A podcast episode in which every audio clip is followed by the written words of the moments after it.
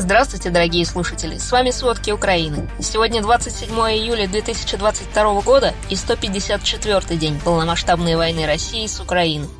Сегодня российская армия наступает на севере Донецкой области и провела небольшие атаки к юго-западу от Донецка, вблизи границы с Запорожской областью. В Херсонской области идут позиционные бои, но российские силы пытаются обороняться, а в оккупированных областях готовят поддельные референдумы, которые явно никто не признает. Сейчас мы расскажем обо всем подробнее. Сначала о юге Украины. Ночью в оккупированном России Херсоне прогремели мощные взрывы. Украинские военные нанесли удары по Антоновскому мосту, захваченном в Херсоне, который связывает город с левым берегом Днепра. Об этом сообщила начальник Объединенного координационного пресс-центра сил охраны и обороны Юга Украины Наталья Гуменюк. Сам мост не обрушился, но теперь там много сквозных дыр, и он непригоден для перевозки большой техники. По словам Натальи Гуменюк, украинские силы держат под контролем стратегически важные логистические и транспортные пути, которые имеют критическое значение для российских войск в этом регионе. У британской разведки именно Антоновский мост называли основным уязвимым местом российской армии в Херсонской области. Поэтому контроль над передправами через Днепр может стать ключевым фактором в боевых действиях в этом регионе. Кроме того, как сообщили в оперативном командовании «Юг», украинские военнослужащие отбили два села в Херсонской области. Утром в очередной раз под российскими обстрелами оказался и Николаев. По предварительной информации главы областной военной администрации Виталия Кима были попадания в промышленную зону и ремонтное предприятие.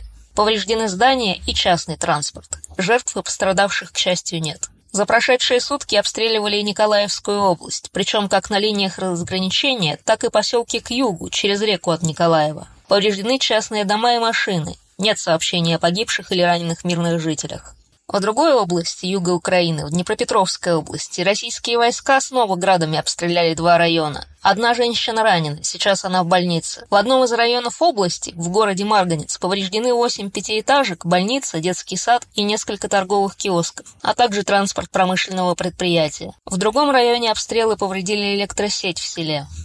На востоке Украины идут более активные бои, чем на юге и больше мирных жителей гибнет. Украинский генштаб в сегодняшней сводке сообщает, что на самом горячем участке фронта, в 80-120 километрах к северу от Донецка, бои идут вокруг города Бахмут. Если точнее, в 10 километрах от Бахмута к северу и в 11-15 километрах от Бахмута на юго-восток. Эксперты Института изучения войны сообщают, что российские войска получили незначительный перевес к северо-востоку от этого города и продолжают вести бои к юго-востоку. Бахмут – это относительно крупный город на пути к Славянску и Краматорску. В 2021 году там жили 72 тысячи человек. Сейчас уже, конечно, меньше. Напомним, в так называемой ДНР заявляли о намерениях захватить всю Донецкую область до конца августа. Исходя из разных российских и западных источников, сообщалось, что Россия намерена провести референдумы на оккупированных территориях примерно 11 сентября. Возможно, российская армия торопится захватить Донецкую область к этому времени. В то же время в области не прекращаются обстрелы населенных пунктов по всей линии фронта. Донецкая область остается без газа и частично без воды и электричества. Продолжается эвакуация населения. За сутки к 8 утра в Донецкой области погиб один мирный житель, один был ранен. Но после этого выяснилось, что от утреннего обстрела Бахмута один человек погиб и еще четверо мирных граждан пострадали. Об этом сообщили в Государственной службе по чрезвычайным ситуациям Украины.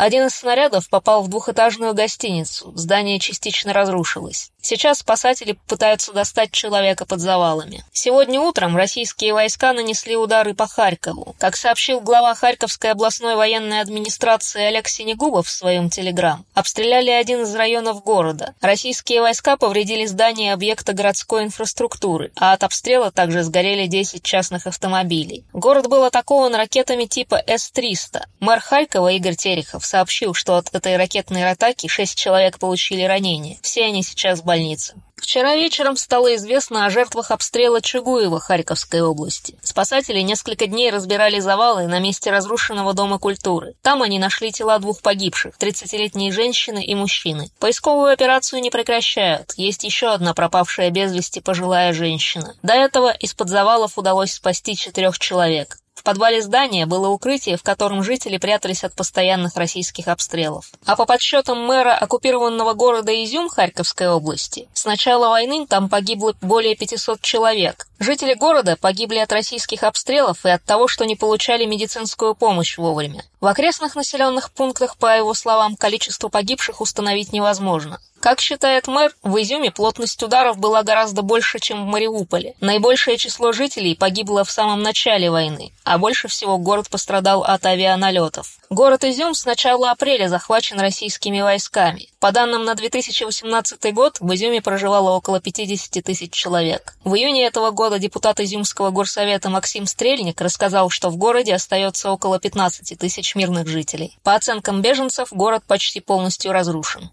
На севере Украины идут постоянные обстрелы без открытых боев. Вчера вечером российские военные обстреляли из гранатометов Сумскую область. Об этом сообщил глава Сумской областной военной администрации Дмитрий Живицкий. По его словам, было 18 прилетов, но, к счастью, обошлось без потери разрушений. В то же время первый корабль с украинским зерном может покинуть черноморские порты уже на этой неделе. Об этом сообщает Рейтер со ссылкой на высокопоставленного турецкого чиновника. Он отметил, что это может произойти через несколько дней после после начала работы Координационного центра по экспорту зерна в Стамбуле. Он открывается сегодня. Источник также добавил, что все детали были проработаны, в том числе безопасный маршрут для судов, который не потребует разминирования. А американское правительство приняло законопроект о выделении 100 миллионов долларов на подготовку украинских военных пилотов в 2023 году. Выделение средств на подготовку украинских пилотов на американских самолетах говорит о серьезных намерениях США передать авиационную технику, но пока не принято решений о каких-то конкретных типах самолетов, которые может получить Украина. В середине июля Палата представителей США приняла законопроект об оборонной политике на сумму 840 миллиардов долларов. Часть из них должна пойти на обучение украинских пилотов работе на истребителях F-15 и F-16. В России же более ста семей российских военнослужащих обратились к Путину с требованием найти своих сыновей, мужей и братьев, которые воюют в Украине. От ведомств и министерств родственники получали только отписки. Одни говорят, что родные живы, другие, что пропали без вести или погибли. Родственники требуют не только найти пропавших российских военных, но и создать в каждом регионе России пункт, где родственникам помогли бы с поиском живых, пленных, раненых или погибших в Украине российских военных. А Германия снова обвиняет Россию в сокращении поставок газа по политическим причинам. Так, «Газпром» сократит поставки газа по «Северному потоку» до 20% от пропускной мощности. Это решение объясняют необходимостью ремонта еще одной турбины. Такое сокращение российская компания также объяснила несвоевременным возвратом другой газовой турбины Siemens после недавнего ремонта в Канаде. Поставки сократятся уже сегодня. В Минэкономике Германии утверждают, что технические причины для сокращения поставок отсутствуют. На этом фоне резко возросла цена газа в Европе, по данным биржи IC Futures. А до этого правительство Канады согласилось сделать исключение из санкций против России и отправить турбину для Северного потока в Германию. Турбина прошла техническое обслуживание в Канаде и была готова к эксплуатации. Канада пошла на это, чтобы уменьшить риски того, что Россия не возобновит поставки газа Германии после плановых технических работ. При этом турбина пока не добралась до России. Тем не менее, в Германии, которая получает основной объем поставляемого российского газа по Северному потоку, считают причиной для сокращения поставок политические мотивы. А российские власти объясняют проблемы с поставками, наложенными на Россию санкциями. Спасибо, это были все основные новости о войне России с Украиной к середине 27 июля. Помните, правда существует, а мы стараемся делать ее доступной. Если вам нравится то, что мы делаем, пожалуйста, поделитесь этим подкастом с друзьями в России. Это очень важно для нас и для распространения правдивой информации. До встречи!